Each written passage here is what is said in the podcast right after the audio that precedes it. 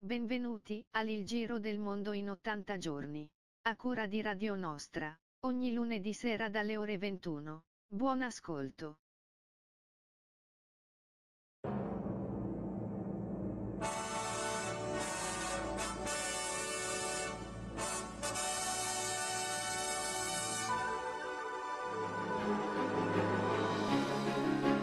Eccoci qua, finalmente, dopo mille peripezie, la nostra mongolfiera ha preso il volo. Ci sei, Rossella?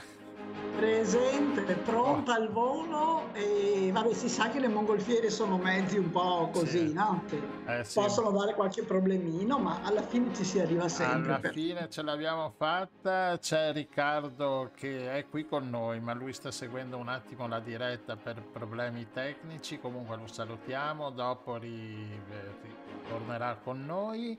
E mm, niente, lasciamo un poco, un piccolo brano, la nostra sigla e poi riprendiamo e iniziamo subito col nostro ospite che è già collegato.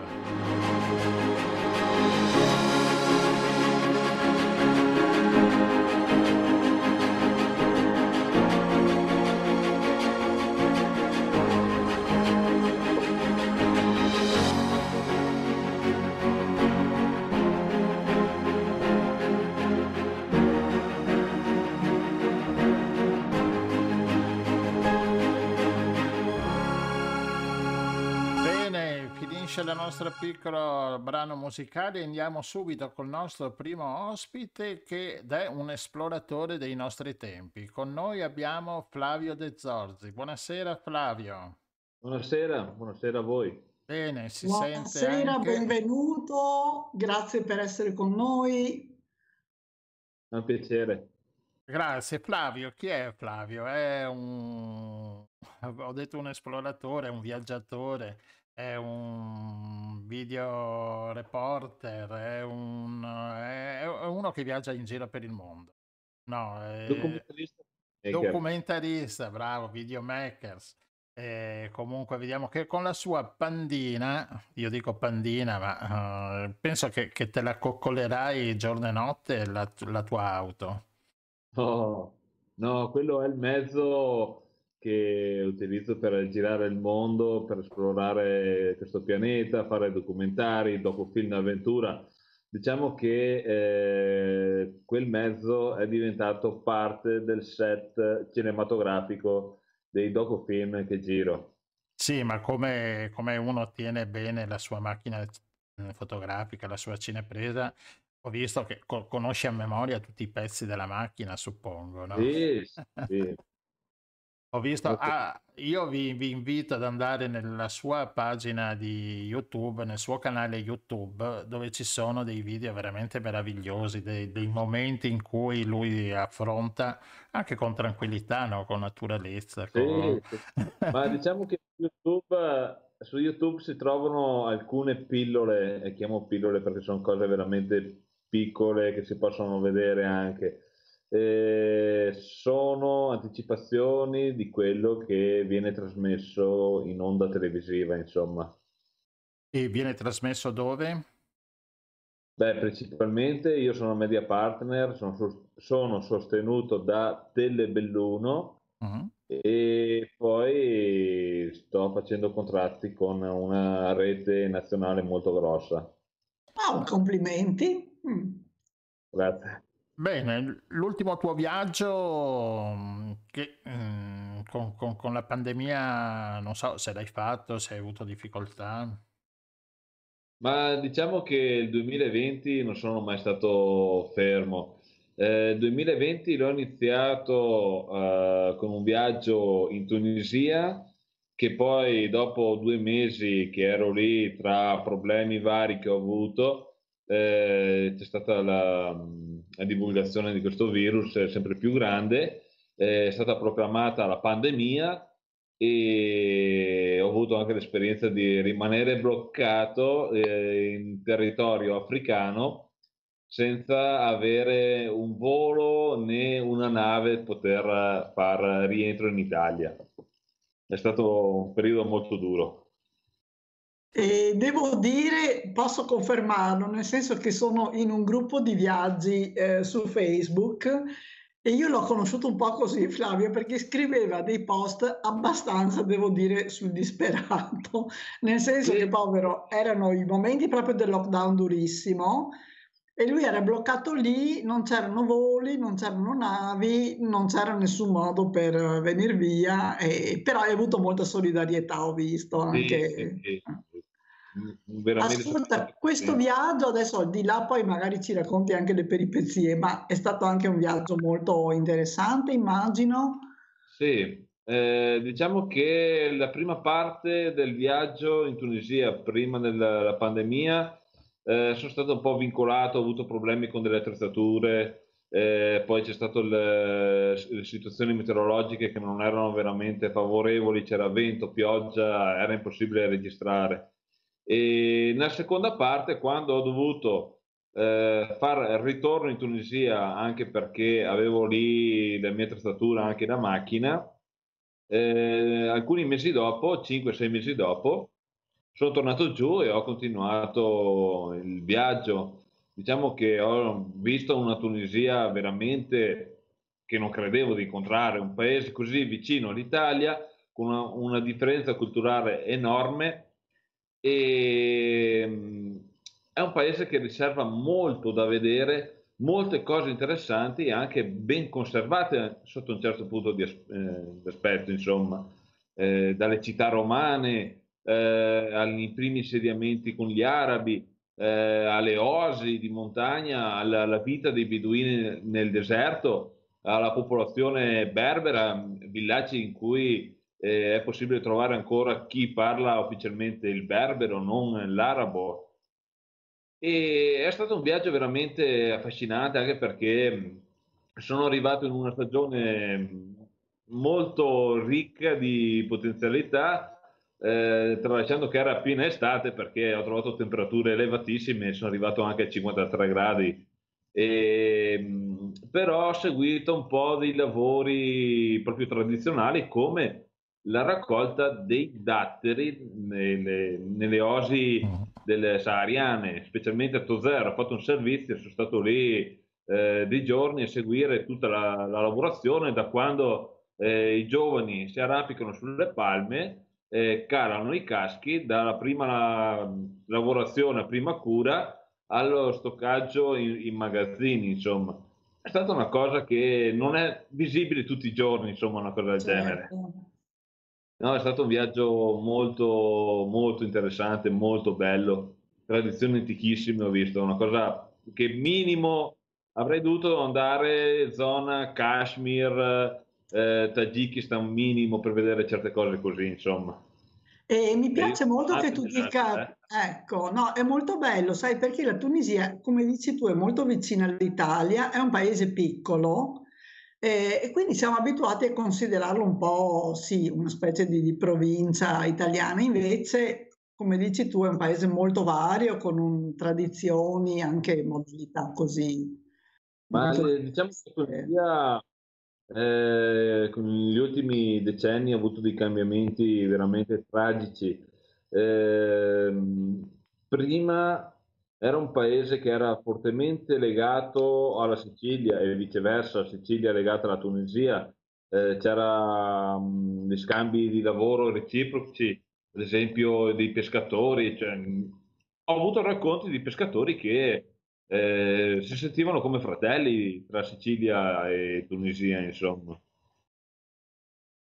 E, e, cioè, da un lato mi dispiace anche vedere la situazione che degenera anno dopo anno di questo paese qua, perché veramente alla fine è un bel paese da visitare. In pochissime ore si può essere nelle montagne, si può essere eh, nelle città romane, o si può, si può, andare al mare o si può andare nelle oasi e tutto in un giorno, puoi fare tutto, tante, tantissime cose in un giorno solo. È un paese veramente comodissimo da vedere, insomma. Ascolta, Flavio, tu sei partito dall'Italia con la nave o hai fatto il giro per Francia, no, Spagna? Diciamo che fare il giro, dal, costeggiare tutto il Nord Africa eh, è molto complesso. La Tunisia eh, e anche il Marocco sono gli unici due paesi nordafricani eh, abbastanza liberi, tra virgolette, cioè che hai più facilità a entrare. Avendo, eh, pensando di fare un viaggio dal Marocco alla Tunisia andrei a complicarmi fortemente la vita perché eh, Marocco e Algeria i confini sono chiusi, quindi dovrei scendere in Mauritania eh, e salire su. Eh, poi l'Algeria è complicatissimo fare un viaggio via terra in solitaria. Eh, diventava troppo difficile. Ho preso la strada più comoda, Civitavecchia, traghetto, Tunisi, 20 ore di nave sono già lì, insomma. Ascolta Flavio, quando, quando, è che hai cominciato a viaggiare così? Uh, io ho iniziato nel 2014 in un momento di riflessione della mia vita ho iniziato a fare viaggi, sfogo, vacanza, esplorativi, aprirmi gli occhi e da lì ho capito che i viaggi, le avventure era una cosa favolosa, cioè eh, trovarmi a fare campeggiare con la, la, tenda, farmi da mangiare, dormire in mezzo al deserto, in mezzo alla stepa siberiana o passare delle notti insieme a delle famiglie o addirittura nelle, nelle, negli ostelli, cioè, per me era una cosa favolosa. Il contatto con etnie diverse per me è stato un arricchimento di, di cultura questo.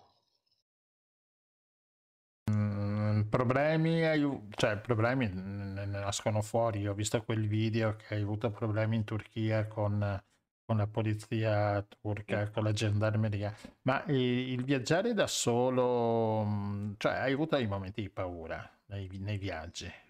Eh, sì, l'unico vero momento di paura che, se ci penso, mi batte ancora il cuore, eh, è stato, ero al confine con eh, l'Afghanistan, proprio ero, si può dire, Afghanistan. E, Siamo nel io, 2018? Come? 2018? 2019. 19, eh, io ho messo quella piantina che hai World Panda Expedition. Sì, ho mm. un viaggio che ho iniziato ad agosto 2018 e, e ho terminato in aprile 2019 uh-huh. e ho fatto la, la, via della seta, insomma. Continuavo a girare di qua di là fra gli stati per eh, divertirmi a fare documentazioni, mi divertivo, era era un viaggio che non volevo che terminasse. Il viaggio più bello della mia vita. Ascolta, allora dicevi questo momento di paura in Afghanistan? Sì, che eh, ero su una zona molto calda, molto pericolosa avevo con me una scorta. E a un certo punto eravamo lì sulle dune che stavamo filmando una città molto antica dei primi insediamenti nel territorio de, dell'Iran, quindi si parlano di 3-4 mila anni fa, cose che nessuno ne parla, nessuno va a vedere perché è una zona molto pericolosa.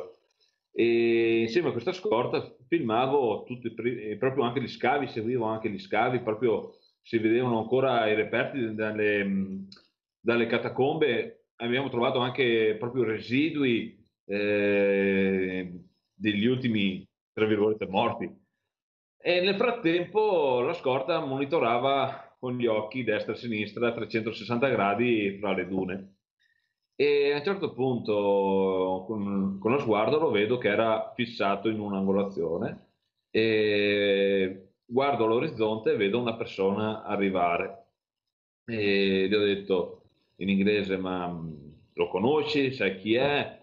Eh, no, non so chi sia, ma un, c'è qualcuno che gira all'interno di questa area qua? No, l'area è chiusa, ci siamo solo io e te.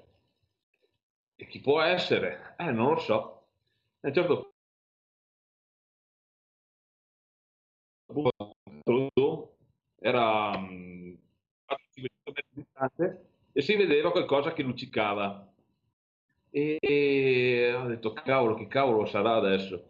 E mi fa, bisogna, bisogna stare attenti che peric- può essere anche pericoloso.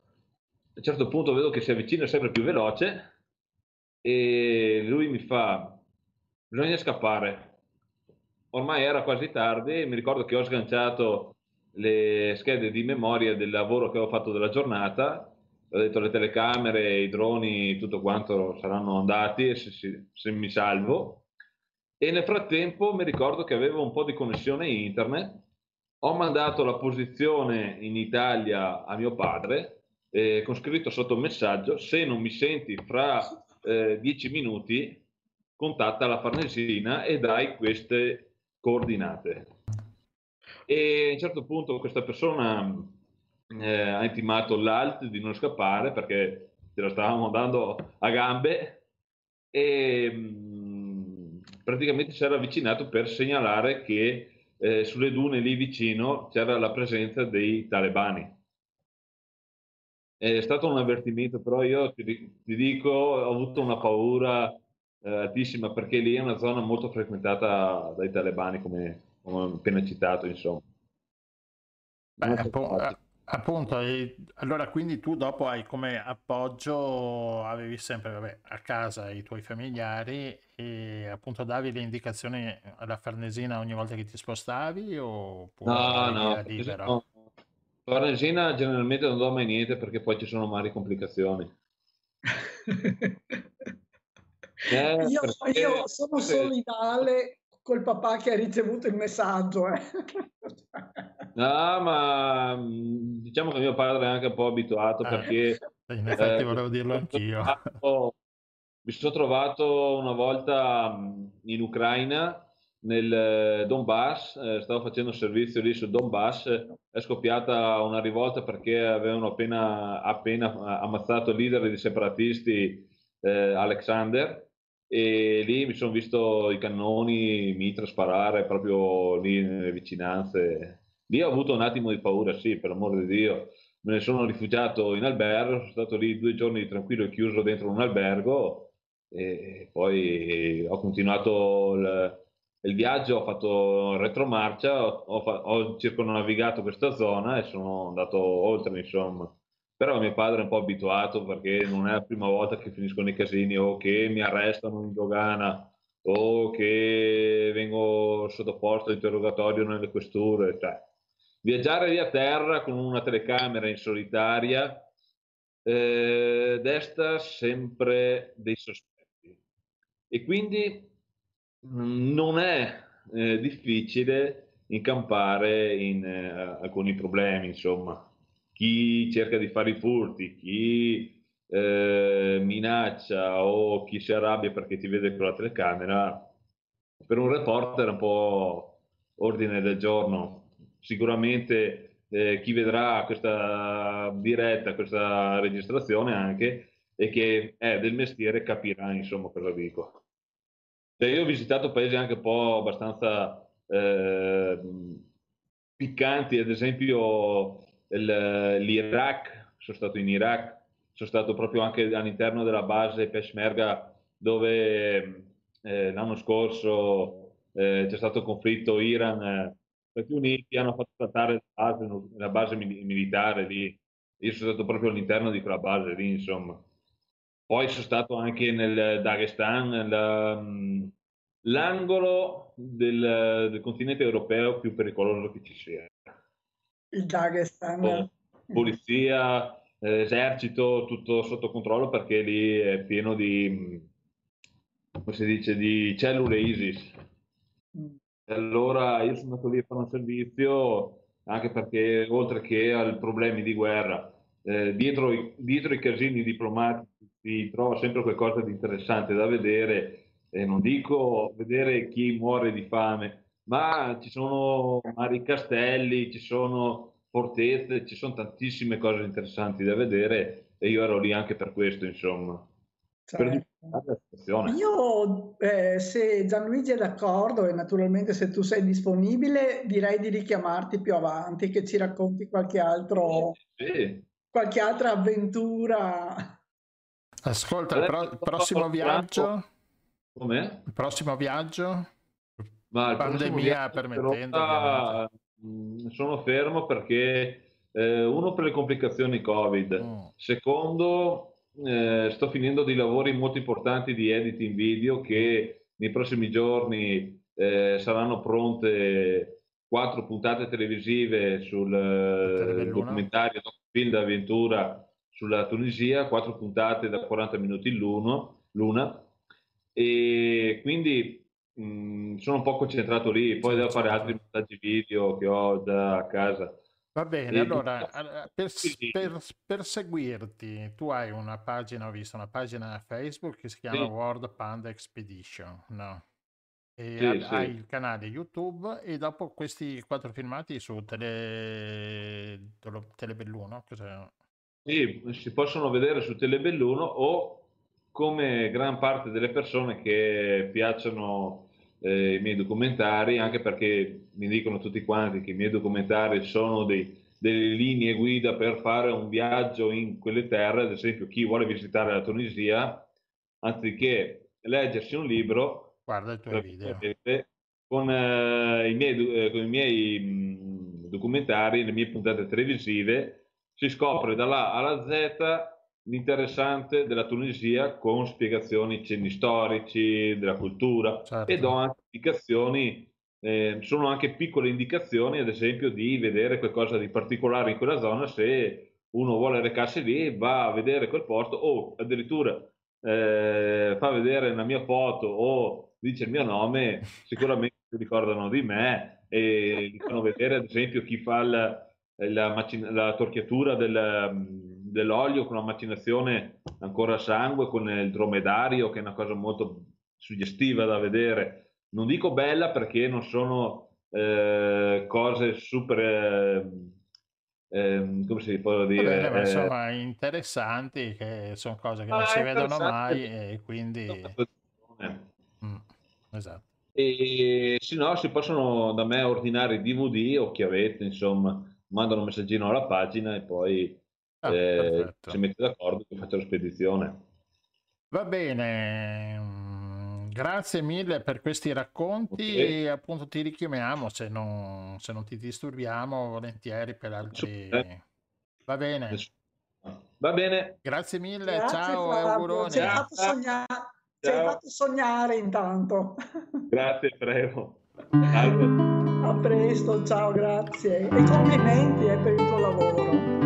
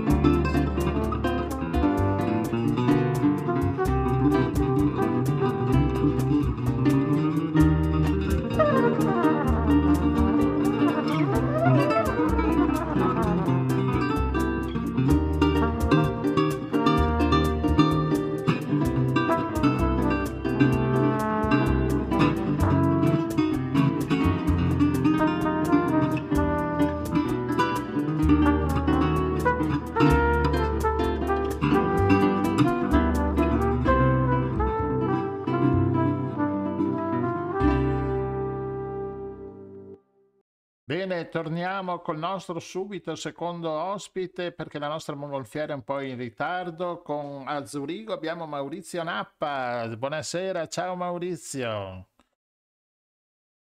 Se volete seguirlo su... Grazie. Ecco qua, se volete seguirlo su sconfinamenti.info trovate tutte le recensioni che Maurizio Nappa fa dei libri di quant'altro. Insomma, con noi oggi ci parla di... Sì, oggi vi porto in Ruanda, vi porto in Ruanda, un paesino dell'Africa centrale, grande quanto la Sicilia, che oggi ha un primato molto interessante, uno dei pochi paesi ad avere un Parlamento a maggioranza femminile, insieme alla Bolivia, insieme a Cuba, il primo paese europeo, per intenderci, è la Svezia con il 43% di presenza femminile. Lì sono molto più avanti. Purtroppo però non vi parlo del Ruanda di oggi, ma vi porto al Ruanda di 27 anni fa, era aprile anche allora, e iniziò il genocidio dei Tutsi da parte, da parte degli Hutu. Lo faccio attraverso un libro che si chiama La morte non mi ha voluta, è la testimonianza di un'infermiera Yolande Mukagasana, l'unica sopravvissuta della sua famiglia. E questo libro è stato pubblicato recentemente dall'editore napoletano Marotta e Cafiero. Quindi siamo in Ruanda, siamo nel 1994 e probabilmente molti di noi ricordano quel, quel periodo, quel genocidio così strano per noi, non capivamo da, da qui. In Ruanda si parla una sola lingua, in Ruanda si professa una sola religione, quella cristiana, eppure tutto questo stava, stava accadendo. Quindi vicini di casa che ammazzavano i, i vicini, insegnanti che ammazzavano gli studenti e viceversa. E tra questi, tra queste vittime, c'era la famiglia di Yolande. Yolande era una, una capo infermiera si occupava di tutti i malanni del quartiere, aveva aiutato tantissime donne a partorire, aveva curato le più svariate malattie del, del, um, del vicinato, eppure si ritrovò un bel giorno a dover, a dover scappare, a dover scappare perché era... Eh, lei e la sua famiglia.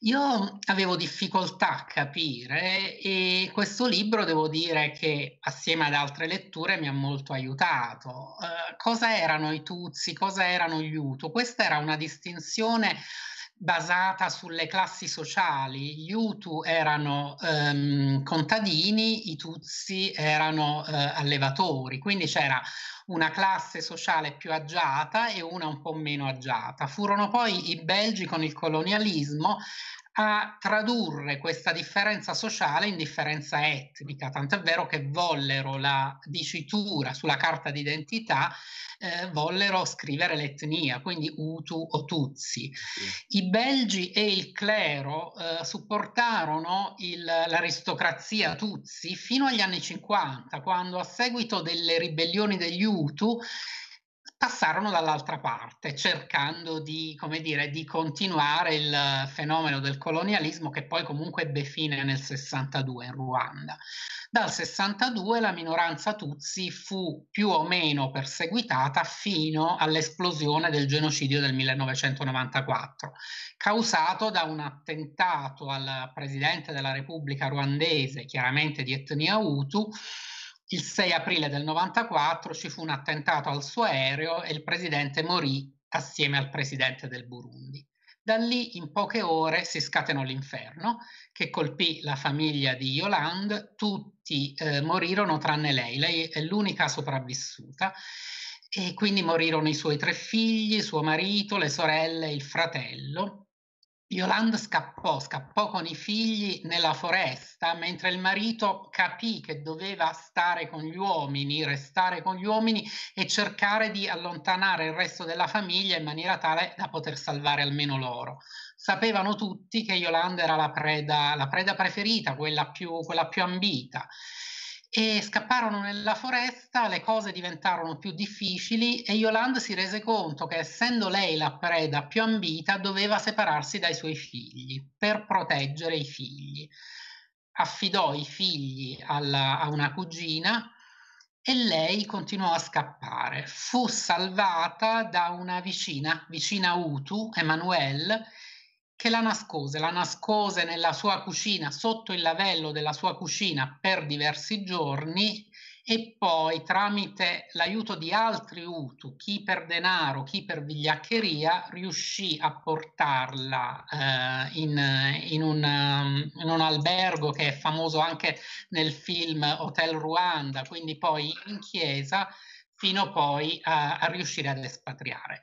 Yolanda è l'unica sopravvissuta della famiglia, vive in Belgio da tanti anni, è cittadina belga, è diventata anche cittadina belga ma si è resa conto come tanti prima di lei, la nostra Liliana Segre, ma tanti altri, si rese conto che doveva testimoniare, che l'unico modo per dare un senso a quanto era accaduto era quello di testimoniare. E lei da allora si impegna nella testimonianza tramite questo diario, che per fortuna è stato finalmente tradotto in italiano, ma tramite anche la presenza nelle scuole, viaggi, eh, interviste su, ecco, su un tema che, che preferiamo dimenticare, che è atroce, stiamo parlando di circa un milione di morti, quindi decisamente eh, inferiore all'olocausto degli ebrei, però avvenuto in circa 100 giorni. In poco più di tre mesi riuscirono a sterminare quasi un milione di persone. Poi Oltre è venuto anche, scusa, in un momento insomma, diciamo di modernità dove c'erano le comunicazioni, ma che eh, l'Europa è rimasta ferma, immobile a questo, a questo genocidio. Assolutamente, questo è stato un altro grande problema e sì, ci siamo mossi tardi e sono riusciti a sterminare 800.000 Tutsi più tanti Hutu che si sono ribellati a tutto questo, che non hanno aderito a tutto questo, altri Hutu che hanno aiutato i loro fratelli Tutsi. Quindi questo è successo 27 anni fa, non eh, appunto nell'era della modernità, come tu dici. Quindi noi sapevamo, noi guardavamo le immagini in televisione, sappiamo che questo può accadere, può accadere ancora e l'unico modo per farci gli anticorpi, il nostro vaccino è leggere libri come questo, portare avanti testimonianze come queste. Sì, eh, grazie Maurizio. Io temo, sai, sempre che fra qualche decennio eh, qualcuno, spero, che diranno ma come hanno potuto tollerare certe cose che oggi tolleriamo, un po' anche per incapacità, un po' per indifferenza, un po' per egoismo, non lo so, ecco. E poi giustamente hai ricordato comunque che c'è la, il timbro comunque del colonialismo su questa divisione no, della popolazione, perché era una, una, divisione artificiosa che è stata creata così, forse anche per poter dominare meglio, perché quando hai eh, certo. no, le, delle certo. divisioni interne sappiamo che è più facile controllare eh, le popolazioni. Ancora una volta. Ancora una volta è stato così, si, si, controllava con una minoranza e si assoggettava alla maggioranza, fino a che poi c'è stato l'effetto opposto, la ribellione. Eh, grazie Maurizio, è stato un, un, libro che senz'altro credo che sarà molto interessante leggere. Allora ricordiamo e... il titolo, La morte non mi ha voluta, Mm, lo potete comprare con, su internet, insomma lo trovate, Com- comunque metteremo anche il link per, uh, per essere più, più veloci anche nella consultazione e nell'acquisto del libro. Grazie Maurizio, ci sentiamo nuovamente e auguroni per il tuo braccio che noi vediamo, ma gli ascoltatori, gli ascoltatori Grazie no. a voi, a presto alla prossima. Ciao, grazie. Ciao Maurizio.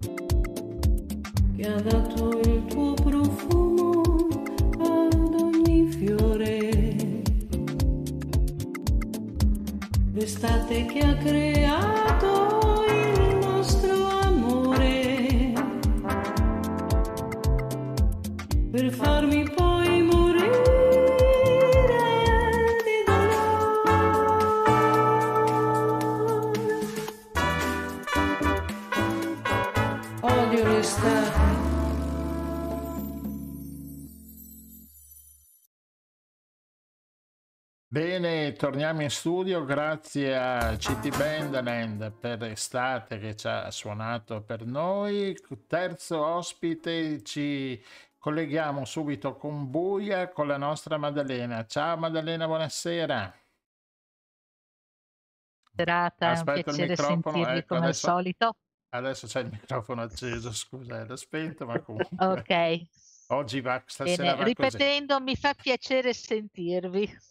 Bentornata Maddalena, grazie. Maddalena è Grazie la a voi nostra, ragazzi. la nostra naturopata, quella che ci rimette in riga dopo i vari bagordi che facciamo con i nostri amici dei ristoranti e finalmente ogni tanto arriva Maddalena a rimetterci in riga, ma in modo piacevole però. Assolutamente, anche perché ho sempre odiato il- la figura della maestra che arriva a dare le bacchettate, no? E trovo che sia più utile creare una consapevolezza alimentare piuttosto che l'elenco dei cibi no e dei cibi sì, no? Che fra, tra l'altro fa anche tristezza e fa sì che uno si ritrovi nell'armadio a mangiare le patatine. Nascosto. Esatto. L'armadio, il Scoperto- bagno, la macchina. Ho scoperto che c'è anche Luoghi una... dei desideri. Ho scoperto che c'è anche una giornata mondiale sul cibo spazzatura, comunque. A me mi trova giusto, lo trovo giusto, cioè, eh, anche perché eh, io dico sempre che se dovessi dire a qualcuno che eh, le- la carne di elefante gli fa male, improvvisamente questo qualcuno direbbe, caspita, non ci avevo mai pensato, chissà com'è, e gli viene voglia. Voglia. Quindi, Allora, esatto. invece noi non mangiamo carne di elefante, ma ascoltando i suggerimenti di, di Maddalena, Ma a dir la verità, ragazzi, oggi eh, sarebbe stato anche tempo di parlarvi di primavera, di portarvi un po' di erbine aromatiche, magari raccolte, un po' di selvatiche. Solo che onestamente, a dire la verità, io da un mese che eh, tra Covid e altro sono chiusa in casa e quindi eh, più che altro ho gli amici che mi mandano le foto dell'aglio orsino raccolto e di queste cose qua e io ovviamente sto semplicemente facendo la bava di invidia. Per cui vi ho mandato una ricetta, non so se poi potete mandare su YouTube la foto. Grazie. Grazie, che è una ricetta molto semplice, è ehm, un uovo poché, quindi un uovo fatto in camicia, su un lettino di verdure con eh, del pane tostato. E cosa c'entrano le erbe aromatiche? Eh, c'entrano eh, perché le erbe aromatiche, e adesso mi eh, fermo su quelle per, perché so che le aromatiche sono un pochino più alla portata di tutte rispetto alle selvatiche, perché voglio dire in giardino un rosmarino, una maggiorana, una qualche piantina di aromatica la teniamo sempre. E le aromatiche, oltre il fatto di avere ciascuna di loro delle precise virtù, eh, hanno anche un altro eh, uso molto carino che si possono utilizzare al posto del sale. Quindi quando vogliamo usare poco sale in cucina, che potrebbe essere un pochino il leitmotiv della nostra primavera, no? Sul, sul tema primavera, se poi siete interessati, possiamo fare anche diversi appuntamenti perché è un tema che raggruppa varie cose. Però primavera sicuramente significa disintossicazione, significa ricambio dell'acqua e un modo molto semplice per fare il ricambio dell'acqua non è solo bere di più, ma è anche prendere meno sale, perché Mm. prendere meno sale permette di fare minore ritenzione idrica e quindi di ottimizzare maggiormente quello che beviamo. Quindi un piccolo trucco potrebbe usa- essere in questa, in que- questo inizio, di, inizio, cioè è già iniziata a volontà a dire la verità, però ie- due giorni fa nevicava qui a casa mia per dirvi, quindi, quindi la speranza è che questa primavera ci sia, continui, prenda piede e così via. E, mm, e appunto dicevo, una delle cose carine che possiamo fare è utilizzare meno sale. Se noi andiamo a vedere anche su quelle che sono un pochino le prescrizioni nutrizionali alla luce delle ultime ricerche, viene consigliato di utilizzare come sale aggiunto pro capite giornalmente una quantità che va dai 2 ai massimo 4 grammi. E, e potrebbe essere una cosa carina, no? Che magari facciamo per accorgerci di quanto sale usiamo. Io l'ho fatto due giorni, giusto come esperimento, ho preso un bilancino un po' più figo, ho misurato 4 grammi di sale, me li sono messi in una tazzina e sapevo che quei 4 grammi di sale erano il sale che potevo utilizzare per me nella giornata.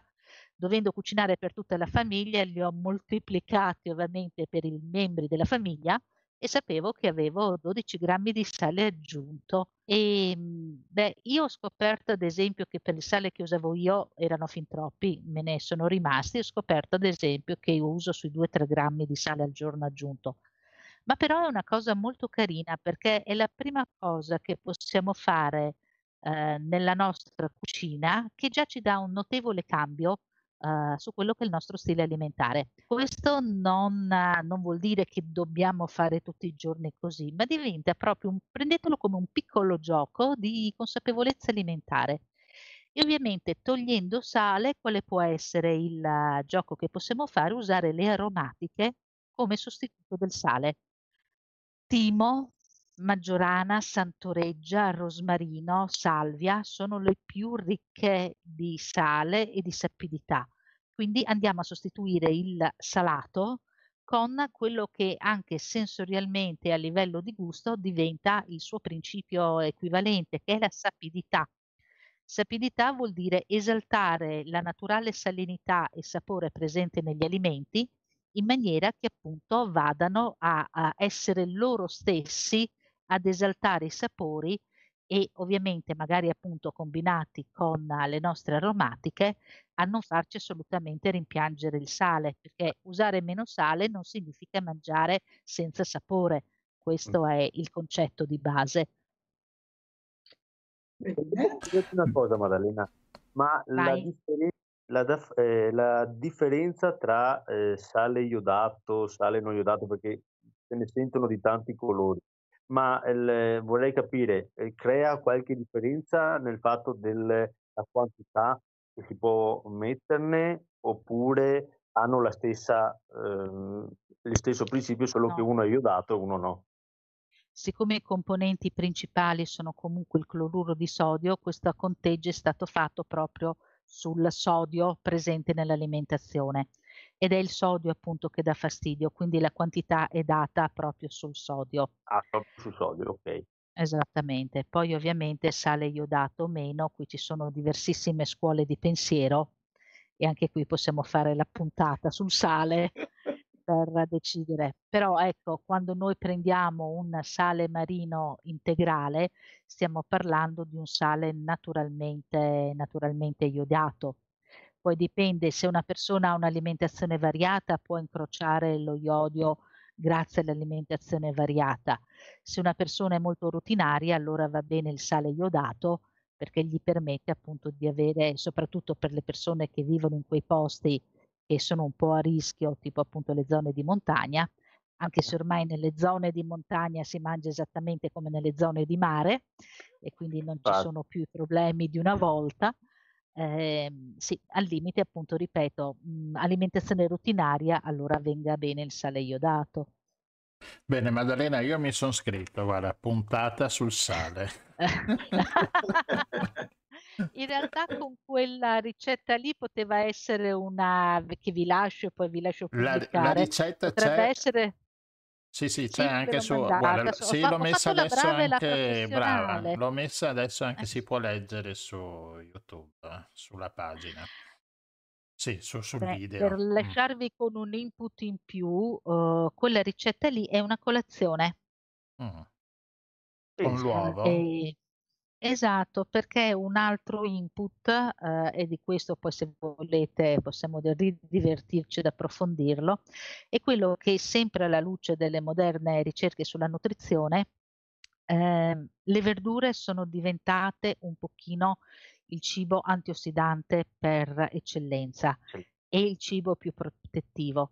Quindi molti nutrizionisti consigliano di cominciare a, a provare a fare delle colazioni salate. E colazioni salate, eh, uno per magari appunto prendere confidenza con il concetto di usare delle verdure anche a colazione. Eh, e due salate perché la colazione salata appunto oh, va a, a, diciamo proteggerci maggiormente verso quelle colazioni magari troppo sbilanciate sui carboidrati e sugli zuccheri che poi appunto rischiano di eh, provocarci picchi glicemici o, o diciamo spesso lasciarci senza energia o, Do- o ripeto poi lì possiamo parlarne per delle ore. Allora mi hai fatto venire poi, vabbè, eh, no, la colazione salata medio orientale, formaggio, olive, pomodoro e Una c'è quasi meraviglia. tutto, eh, eh, meraviglia. E c'è un po' tutto quello che serve. e- Un'altra puntata l'avremo sulle olive, che è uno dei miei cibi preferiti. L'oliva è un altro, è un altro di quei cibi che puoi utilizzare appunto al posto del sale. sale. È già un, ric- un cibo ricco di sale, quindi tecnicamente quando tu usi questo tipo di cibo, olive, capperi, eh, acciughe, eh, non dovresti aggiungere sale perché stai già usando un cibo molto ricco che sala. Certo. Io ho una passione nell'usare il patè di olive al posto del sale. Beh, non è una gran sofferenza, eh? No, per niente. Infatti il gioco è si può ridurre senza sofferire, senza soffrire. Pensa che quando lavoravo il pane mi piaceva fare il, il contrasto tra salato e dolce. Prendevo il pane alle olive e gli mettevo la Nutella. Così facevo una bella colazione ricca. Non Qui siamo sullo spericolato. Non mi eh. pronuncio, ma va bene. Siamo sullo spericolato, ma... Fidati che è buono. Guarda, ho una, figlia, ho una, figlia, che ha provato patatine con la Nutella, quindi non dico nulla. Ecco. Va bene Maddalena, grazie mille per questi tuoi suggerimenti sempre interessanti e quella del sale a me piacerebbe proprio farla. Va bene. Molto volentieri. Bene. Grazie. Grazie, grazie allora. A presto. A presto. Ciao, prossima.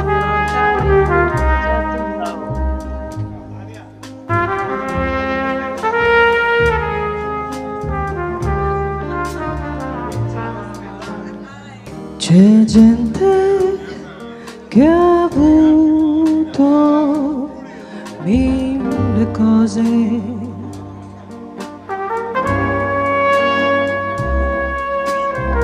tutto il bene, tutto il male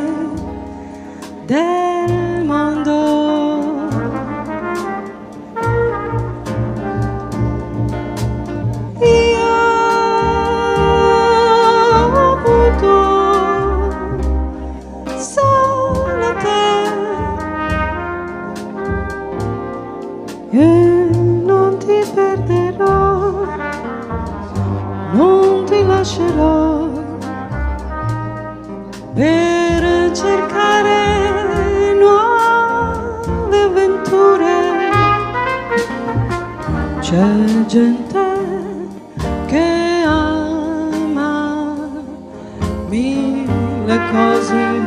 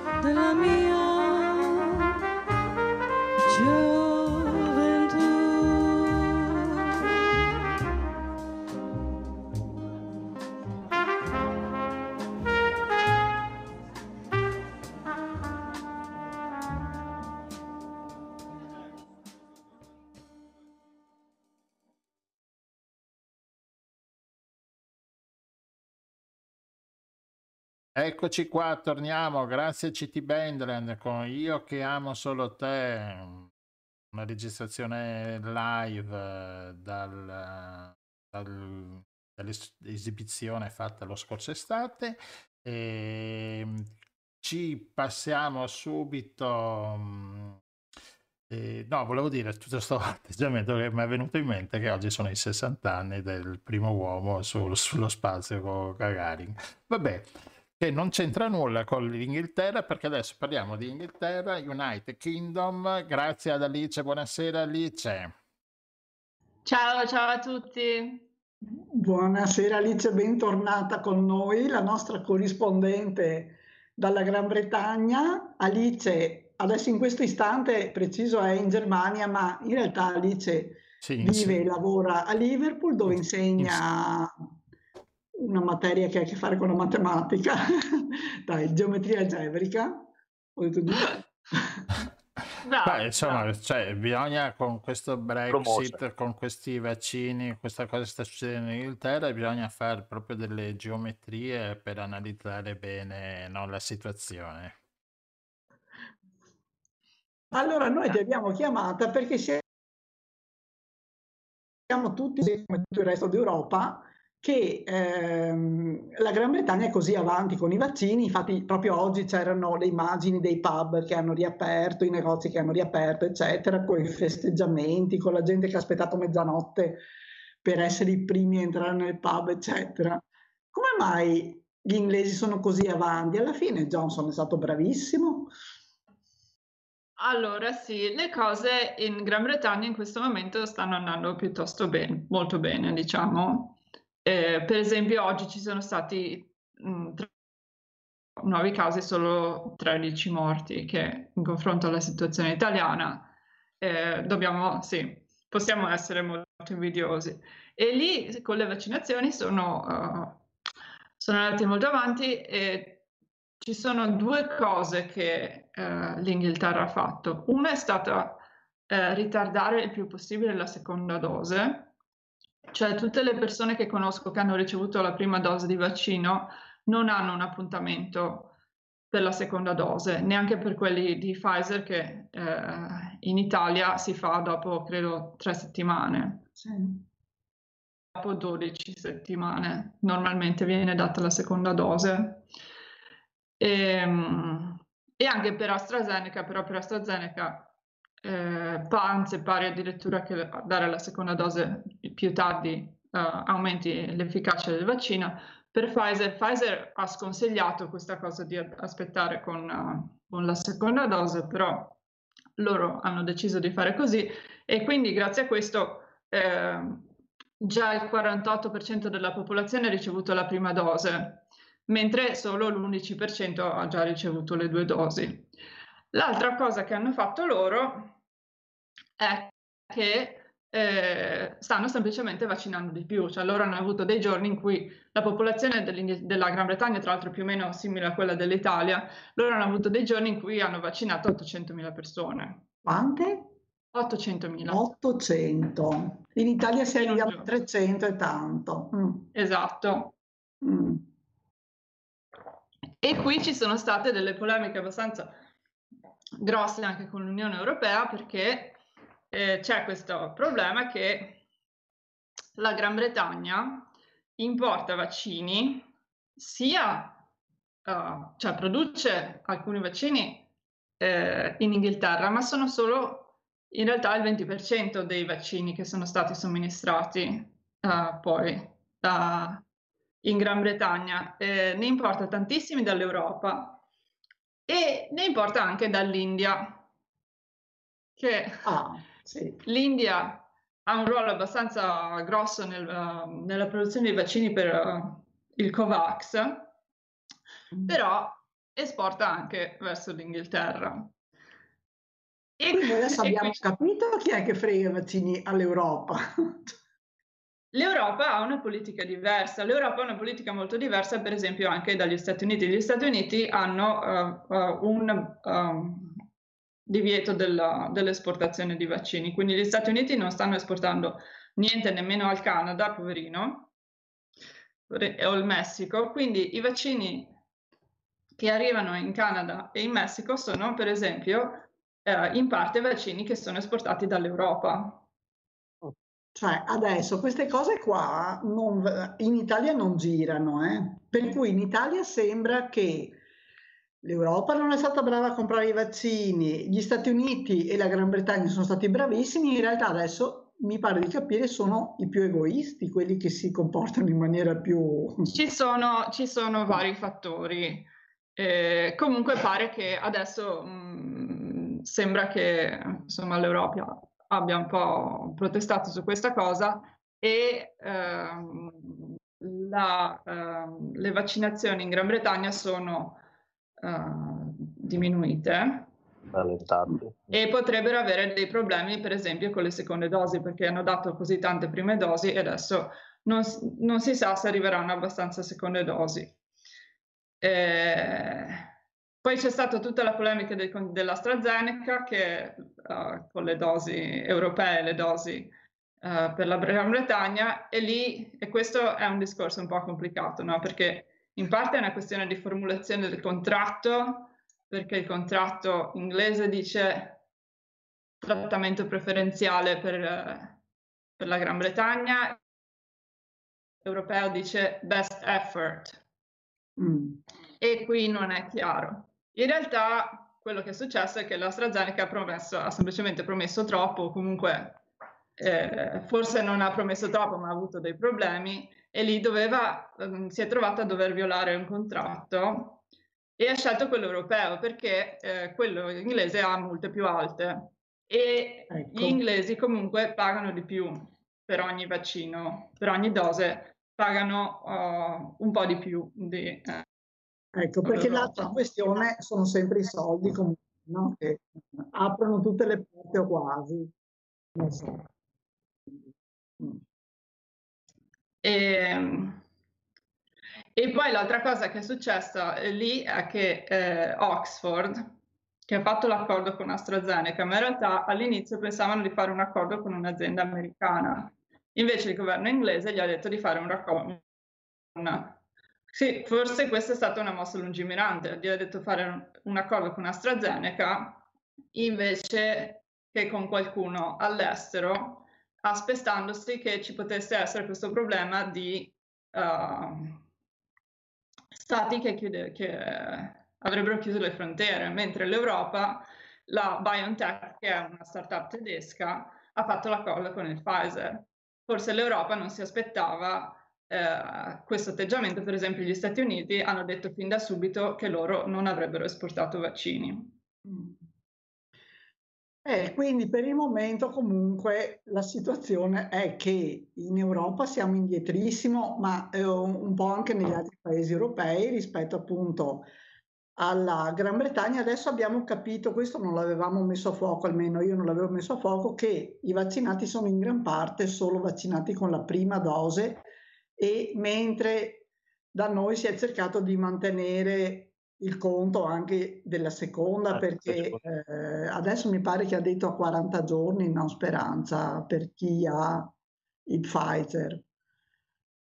Quindi ha dato, ha dato delle notizie dicendo che si può aspettare, ma sinceramente non si sa bene su che basi si sta, su, su cosa si sta basando, perché fino all'altro giorno diceva eh, che bisognava aspettare le tre settimane e adesso invece dice 40 giorni, per cui non si capisce bene dove dopo la verità.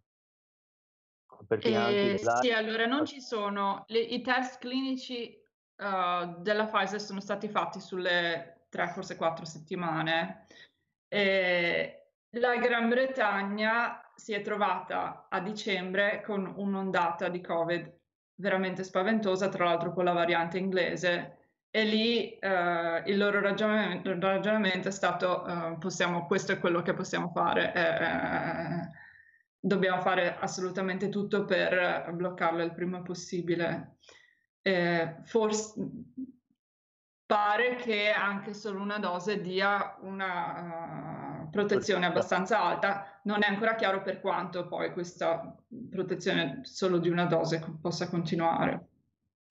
Ascolta Alice, invece passando eh, ad altri argomenti, abbiamo visto, un, adesso magari un po' velocemente perché è una questione poi sempre complicatissima, quella irlandese, delle, dei disordini abbastanza violenti in Irlanda, che insomma, sembrava una zona pacificata dopo i grossissimi problemi che ci sono stati in passato. E così abbiamo scontri... letto che aveva a che fare con la Brexit, ma nessuno di noi ha capito perché.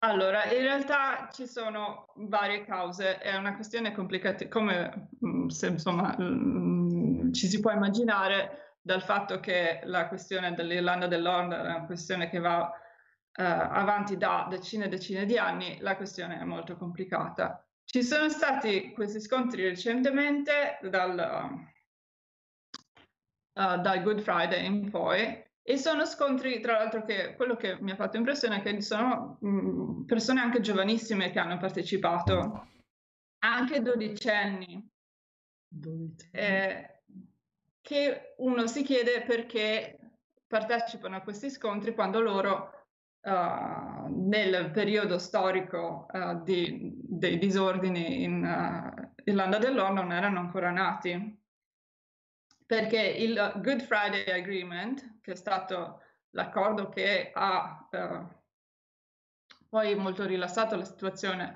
nell'Irlanda del Nord, è del eh, 1998. E parte del Good Friday Agreement è stato grazie all'Europa, perché grazie all'Europa eh, cioè, è stato possibile fare questo accordo in cui praticamente il confine tra l'Irlanda, la Repubblica d'Irlanda e l'Irlanda del Nord è, sta- è praticamente invisibile. Cioè non c'è più, non si vede, il confine non si vede. È come se sono... fosse un unico Stato, mentre in realtà la parte sud, diciamo, è indipendente, una repubblica indipendente, la parte nord appartiene ancora al Regno Unito. È ed è protestante, e mentre la parte sud è cattolica. Mm. E qui allora, cosa è successo? Il fattore scatenante, uno dei fattori scatenanti è stato uh, il funerale di un personaggio di spicco dell'IRA, che è IRA, uh, eh, Irish Republican Army, che è eh, la fazione uh, sostanzialmente dei terroristi dei, dei repubblicani. Armata, diciamo. Come? Armata. Eh. Armata, armata, diciamo armata eh, che è stato ehm, ed è stato fatto questo funerale in violazione di tutte le norme de, del lockdown uh, contro il Covid che uh, nel Regno Unito fino a qualche tempo fa era uh, un lockdown molto pesante, tra l'altro molto più pesante dell'Italia, anche credo più pesante della zona rossa italiana. E eh, gli unionisti si sono arrabbiati perché le iniziative degli unionisti non sono state uh, permesse, mentre questo funerale degli, uh, di un repubblicano è stato permesso, ne hanno, hanno partecipato moltissime persone. Questo è scatenante. L'altro motivo di uh, rabbia degli unionisti è questa situazione della Brexit, perché con la Brexit eh, il Regno Unito non sarà più parte dell'Europa. Eh, ci sarà, per esempio, uh, bisogno di avere dei controlli di frontiera e controlli di dogana. Però il Good Friday Agreement significa che non ci possono essere controlli di frontiera, controlli di dogana, per esempio, tra l'Irlanda e l'Irlanda del Nord. E quindi sono stati introdotti dei controlli doganali tra l'Irlanda del Nord e il resto del Regno Unito. E alcune aziende, per esempio, hanno smesso di importare prodotti, uh, di esportare, scusa, prodotti uh, nell'Irlanda del Nord. E questo è stato un motivo uh, che è un problema per gli unionisti che, la cui visione è che il Regno Unito è un unico Stato che sta insieme.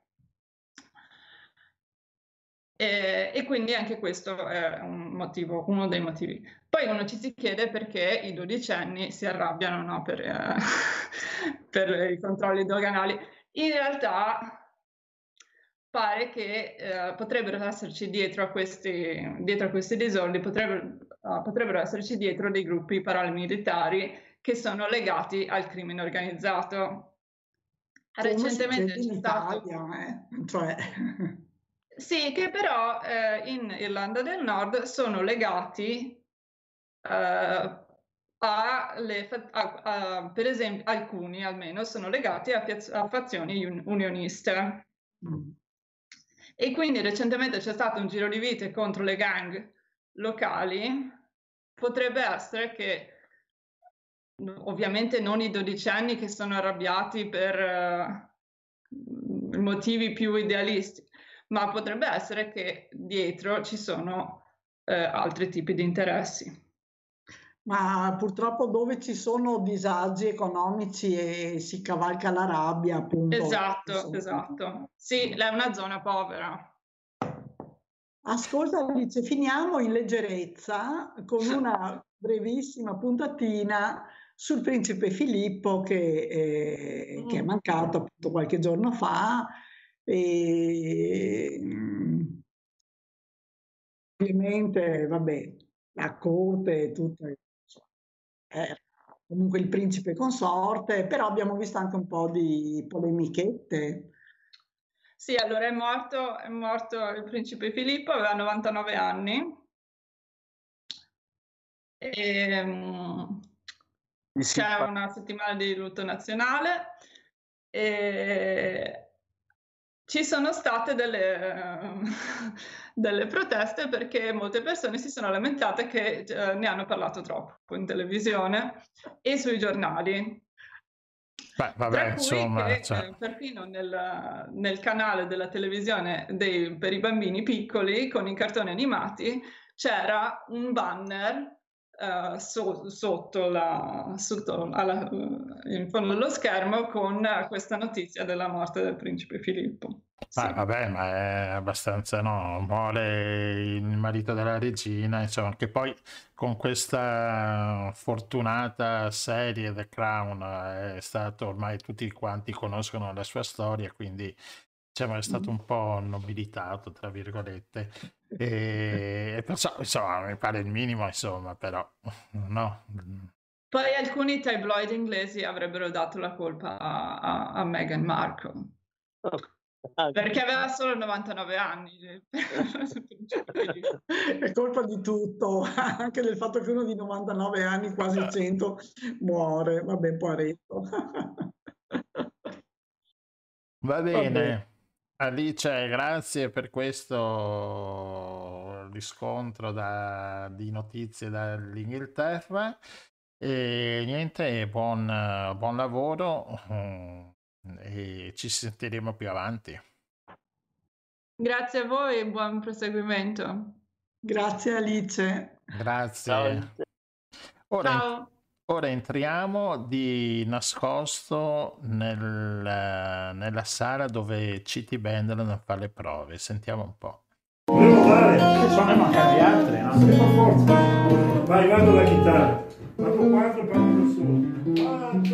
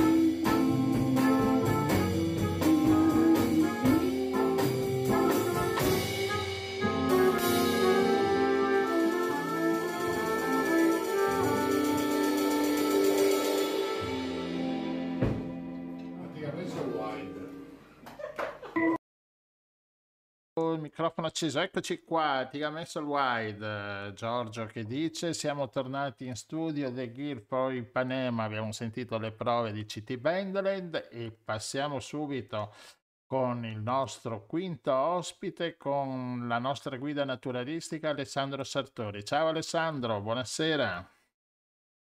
Aspetta Grazie. il microfono, mi dimentico sempre, ecco qua acceso. Bene, allora adesso che ho il microfono, buonasera a tutti. Bentornato Alessandro. Grazie, grazie a Ciao voi. Alessandro.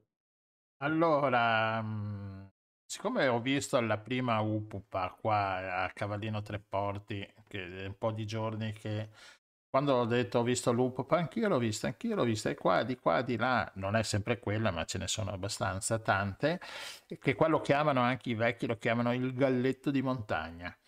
E niente, abbiamo chiamato Alessandro che è super esperto e adesso ci parlerà dell'UPUPA. Eh, bene, allora, come ha detto giustamente, eh, adesso è il momento dell'upupa perché è un uccello migratore. Cosa vuol dire? Che d'inverno è in Africa, anche se alcune upupe svernano regolarmente eh, in Sicilia, in Sardegna e anche in alcune isole minori, per cui non, non vanno tutte in Africa. E può succedere qualche caso di upupa che sverna anche in altre regioni italiane, ma normalmente sono individui o malati o matti, matti nel senso buono, nel senso che io sono un, un, eh, un sostenitore degli uccelli che hanno il pensiero alternativo, no? E- e le- perché esistono anche tra gli uccelli, tra gli animali, il pensiero alternativo. E no, però è un uccello migratore che normalmente da marzo, da metà marzo, dopo dipende a maggio comincia a migrare, però proprio il momento clou, cioè il picco, è proprio nella seconda parte di aprile, e per cui in questo periodo, come giustamente eh, diceva Gianluigi, eh, tutti, ah c'ho l'upupa in giardino, ah ho visto l'upupa, eccetera, eccetera. E arriva in questo periodo, eh, può l'upupa che vediamo nel nostro giardino o nelle nostre escursioni può magari proseguire e noi non sappiamo magari quanto lontana vada, però si ferma anche da noi.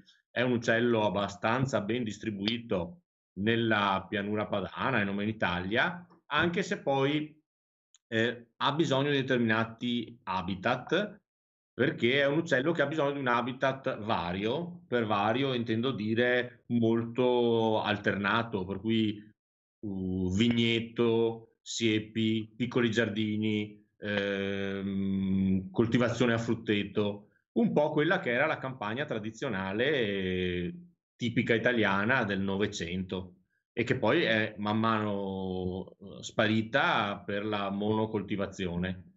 In questo senso qua, proprio eh, il, Caval- il Cavallino Treporti è una zona virtuosa da questo punto, anche per motivazioni morfologiche c'è ancora parecchio il- l'orto, il giardino, la piccola coltivazione e questo diventa un habitat eh, ideale per questi uccelli.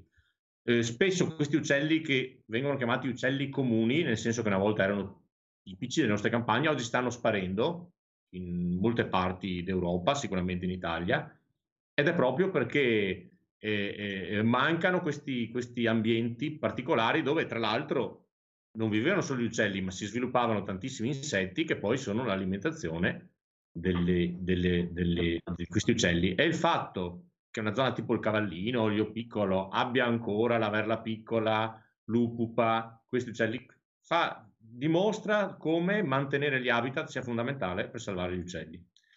Guarda, io se posso disturbarti interromperti, io guarda, lo vedo ogni giorno in villaggio lì da noi, in villaggio San Paolo, possiamo fargli pubblicità, eh, e ti dico, è mm, bellissimo, ne vedo anche più di, perché mm, sinceramente penso che siano anche più di uno, perché eh, li vedo in varie parti del villaggio, per cui non penso che possa essere lui che mi segue in giro per il villaggio. No, no, no, i campeggi, an- anch'io una delle prime upupe che ho visto vicino l'ho vista al Marina, cercavo, mi hanno accompagnato per cercare il posto dove mettere, a quel tempo avevo un camper, e sulla piazzola, cioè, mi dovevano far scegliere tre piazzole, e su una c'era sta upupa che, che- che mangiava per terra, poi parliamo di come si alimenta, E io ero lì sbalordito a guardarla perché non avevo paura. E a un certo punto la signorina mi ha detto: Ma sceglie sta piazzola o no? e poi ho scoperto che in più di una piazzola, ne, negli alberi di, di contorno della, della, piazzola, nidificavano le upupe e c'era gran rispetto, per esempio, di tutti i popoli de, de, stranieri, insomma, per cui i tedeschi, i danesi, che assolutamente non è che andavano lì a disturbarla, riuscivano a convivere in campeggio con l'upupa a 4 metri. Ma e... quindi può essere che la, la pineta nostra eh, sia un habitat comunque eh, vario e quindi che gli dia possibilità di, di nidificare? Sì, beh, allora intanto vediamo cosa mangia. Mangia un po' tutti gli insetti, lombrichi, larve, ragni e moltissimi di questi insetti lei li cattura proprio per questo becco lungo che ha. Diciamo che è un uccello inconfondibile. Eh, in Italia non si ha una grossa cultura della biodiversità, ma questo è un uccello proprio a prova. Ma questo va a prova di bomba. Eh. Esattamente, eh, insomma, sto ocra con queste ali bianche e nere, una cresta che si alza e un verso, perché il nome Upupa è proprio onomatopeutico, se riuscite a, farlo, a mandarlo. Sì, se stiamo un attimo zitti, vediamo se, se funziona. Attenzione.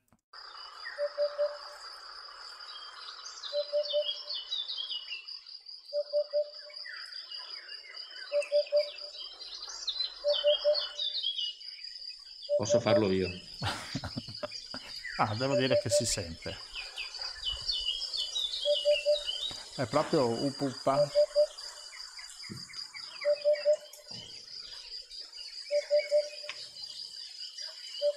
Ne basta perché sennò dopo i nostri Buon ascoltatori prendono il sonno. Comunque, perché poi è un uccello abbastanza taciturno, ma quando deve attirare la compagna o farsi notare in periodo di nidificazione lo fa ripetutamente, da cui il nome. E nidifica in qualsiasi tipo di cavità, per cui qualsiasi albero che abbia un ramo rotto, bisogno, riesce a entrare in dei buchi incredibili, che, che, è un uccello che ha la grandezza di 28 centimetri, per cui pensate a una tortora un po' più snella, e per esempio anche usufruendo di per esempio buchi del, de, dei, dei picchi, sì sì sì, o dei muri, sì sì no. sì, in, in, in, alternativamente possono essere eh, eh, ambienti dei buchi naturali o anche eh, buchi creati dall'uomo certo, sì. eccetera. E come dicevamo prima, mangia questi insetti che cattura a, al suolo anche per questo becco molto lungo e, e, per cui è facile vederlo a terra. I campeggi in questo senso hanno questa caratteristica, cioè di, di avere un'alternanza tra alberature e zone aperte e per cui si ha, ha, la possibilità di trovare sia l'habitat per nidificare e sia un ottimo, un ottimo territorio di caccia. Per cui tra l'altro è un gran mangiatore di processionaria, uno, ah, dei, pochi uccelli che riesce, uno dei pochi uccelli che riesce a mangiare quei bruchi urticanti. E, ehm, mh, proprio in questo periodo, tra una ventina di giorni fa il nido, tra aprile e maggio, fa 5-7 uova circa, de, ci sono dei, dei, dei massimali, io do delle medie, che cova per all'incirca 15-16 giorni e poi, come sempre, i pulcini, una volta nati, come quasi tutti gli uccelli, hanno bisogno di circa un mese per, per involarsi. È un uccello che da noi c'è abbastanza, nel senso che in Italia non è né in declino né in aumento, anche se in molte parti d'Europa la popolazione ha un crollo enorme, probabilmente proprio per problematiche legate all'alimentazione e al, all'abuso di pesticidi. Eh, anche nella provincia di Venezia, per dire, non c'è dappertutto. Per esempio, nella campagna intorno a Venezia non c'è. Però se noi prendiamo appunto le zone del Cavallino o l'isola di Sant'Erasmo eh, o, o Mazzorbo, vediamo che è presente. Per cui probabilmente esiste una popolazione lì da voi buona che si riproduce e si sta un, sta un po' colonizzando la provincia di Venezia. Sì, è da una ventina d'anni che c'è fissa. Prima si vedevano proprio con lumicino. E però insomma siete il polmone delle upupe, cioè le upupe eh, da lì cominciano, si, anche a Mestre si, si spera sempre no, di vederle, cioè si vedono ma poi fondamentalmente il nido non lo fanno, però ogni giovane che nasce lì dalle vostre zone poi comincia a espandersi insomma, certo. nelle, nelle, campagne attorno. E posso ma, concludere... Ma le femmine sono uguali? Scusa? Sì, sì, più o meno, più o meno hanno, non hanno un grosso dimorfismo sessuale. È un uccello che ha tutta una sua storia legata un po' al passato, nel senso che è un uccello così strano, è evidente che non passava inosservato a nessuno. E prima si diceva che da noi lo chiamano galletto di montagna, proprio perché quando, quando è eccitato o per paura o per motivi di riproduzione alza la cresta e sembra un gallo. E pensate, era eh, sacro per gli antichi egizi, considerato uccello di virtù per, in Iran e addirittura, non domandatemi perché, ma è considerato l'uccello che salvò Mosè e, e, e, e il popolo di Israele, tanto è vero che è l'uccello simbolo di Israele, proprio in questo. Poi invece, e qui cominciamo ad arrivare più vicini ai giorni nostri, eh, nel, dal Medioevo in poi venne visto sempre come uccello della sfortuna, un po' come tutte le civette, e poi è famosissimo la citazione nei sepolcri di Ugo Foscolo, dove in, in, in questo sonetto veramente tetro viene viene fatta questa immagine dell'upupa che esce dal teschio nel cimitero e che svolazza tra le croci come portatore di, di sfortuna. In realtà è un uccello, non è un uccello notturno, è un uccello che vive di giorno e non ha nulla a che fare con sfortune o ambientazioni gotiche. Ed è bello, i sepolcri sono stati scritti a inizio 800, potrebbe essere 806 o 807, e poi invece viene rivalutato da Eugenio Montale eh, con questa poesia bellissima che invito tutti gli ascoltatori ad andare, andare, a leggere, che ha proprio come titolo Upupa, il re uccello calunniato dai poeti. Credo che sia, tra l'altro è uno dei miei poeti preferiti in Ossi di Sepia, per cui siamo a inizi Novecento, eh, che l'ha pubblicato intorno a, agli anni 20, e, ed è proprio questa rivalutazione di questo uccello che nell'immaginario collettivo veniva sempre abbinato a sti sepolcri di Ugo Foscolo. Per cui come l'altra volta abbiamo finito con eh, il libro sul, eh, sul, sul, um, sul riccio, questa volta un invito a leggere una poesia. Beh, poi Montale vale sempre che bello, sono molto contenta perché è già la seconda volta in un mese che parliamo di Montale in radio, quindi... Beh, eh, possiamo dire anche che è il simbolo de- della Lipu. Ah sì, questa è un'altra cosa importante, è vero, perché se abbiamo parlato come simbolo... Cioè, la LIPU, la Lega Italiana per la Protezione degli Uccelli, che è una delle, delle più importanti associazioni eh, eh, protezionistiche italiane, eh, che è ben presente tra l'altro anche a Venezia con varie attività, ha come simbolo l'upupa sul fondo rosso ed è vero, mm, grazie Gianluigi perché mi dimenticavo una cosa molto importante, è, è, è famosa anche per essere simbolo della Lipu. Bene, ehm, abbiamo... Adesso chiediamo a Gian di fare il verso dell'upupa Vabbè, di nuovo mm, ce l'ho perso. no, no, devi farlo tu il verso. Ah, eccolo qua. Eh, è troppo facile con la registrazione. Senti, è facile da fare. Vedi che tanti anni di, questi vent'anni di frequenza con le UP cosa si fare.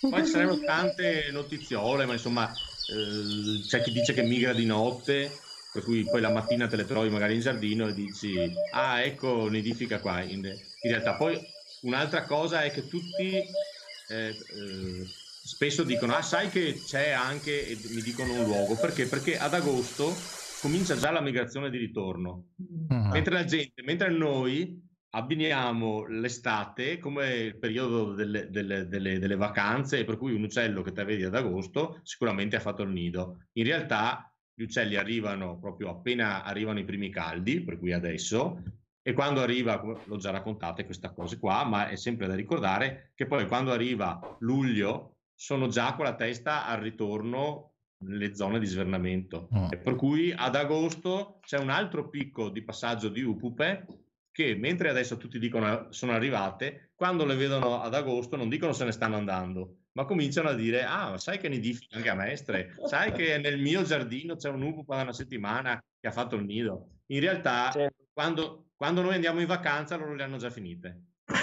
C'è Rossella che sta sperando. Rossella, lo faremo nidificare anche da te, non preoccuparti. no, ah. stavo appunto pensando, ma se mettiamo quelle casette, quelle casette lì ci devo mettere la freccia che è libera, che è affitto allora, modico. Se so. metti la casetta ci metti dentro un 50 euro, è sempre un buon, un buon segnale. Per buon fare... incentivo. No. Allora, le casette per gli uccelli è sempre uh, un ottimo sistema per attirarli e io consiglio a tutti di farlo. Perché? Perché gli alberi vetusti, quelli vecchi, che una volta venivano lasciati oggi per una gestione del verde spesso un po' drastica, e, no, e spesso eh, chi fa giardinaggio non ha così attenzione per queste cose, eh, mancano i vecchi alberi con i buchi. Eh, perché adesso se un albero ha due buchi lo abbattono già perché lo sostituiamo con un altro da... Ecco che mettere dei nidi artificiali è un ottimo sistema per dare un'alternativa. Normalmente le cinciallegre li occupano abbastanza facilmente, ma spesso questi nidi poi hanno delle sorprese perché magari ci va il pigliamosche piuttosto che altri, che altri uccelli, talvolta il torcicollo, insomma c'è una, un, un, un lunghissimo elenco di uccelli che nidificano nei buchi.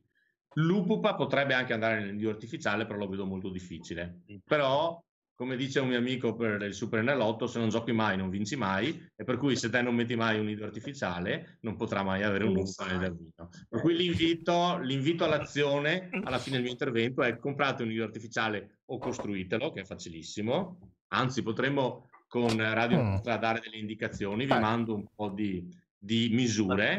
Dai, la prossima volta potremmo, parliamo potremmo del nido artificiale. Eh, bello, bello. I nidi di Radio mm. Nostra. Bella idea eh, e, ehm, e metterli in giardino. Non aspettatevi che arrivino subito gli uccelli, anzi io consiglio di metterli un'estate prima perché l'inverno fa sì che eh, questo, questo oggetto, che comunque è artificiale, prenda un po' il muschio, gli odori, i licheni e spesso molti uccelli li frequentano anche d'inverno per come riparo e poi quando normalmente capita sempre così, che quando uno comincia a dire non so perché ho comprato quella cosa lì che non funziona, poi ci arriva dentro scopre che, che, ci nidifica. Ci vuole sempre 12 mesi, insomma, secondo me. Però se mai non si inizia, mai non si avranno gli uccellini in giardino. Bene, grazie Alessandro per grazie queste news. Isn't she lovely? CT Bandland.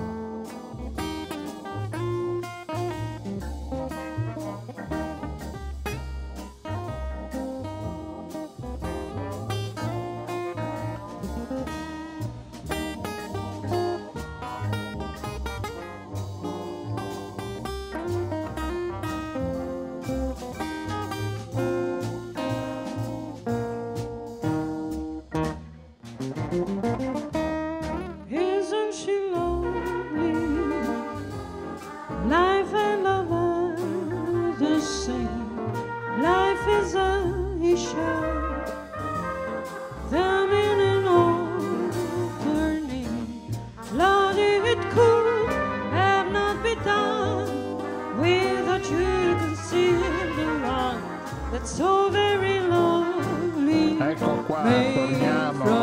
Grazie a CT Band, microfoni aperti per tutti. Per eh, i saluti, ci siete? Per i saluti, per l'appuntamento a lunedì prossimo con un'altra specialissima puntata. Non anticipiamo niente, ma... No, esatto, la stiamo già preparando. Ma noi siamo pieni di sorprese. Sì, e niente, appuntamento a lunedì prossimo. Abbiamo la sigla che va. E oggi in ritardo, ma a chi ci ascolta in podcast non interessa niente perché tanto l'ascolta dall'inizio alla fine. C'è Riccardo che va e che viene, ti sentiamo malamente. Il link l'abbiamo messo dappertutto. Ah, ecco qua. Vabbè, esatto, ascoltateci su, su Spotify, su YouTube e mi raccomando iscrivetevi su YouTube, abbiamo bisogno di iscrizioni, iscrivetevi, iscrivetevi, iscrivetevi. Bon, ciao a tutti, ci sentiamo lunedì. A lunedì. Ciao, grazie.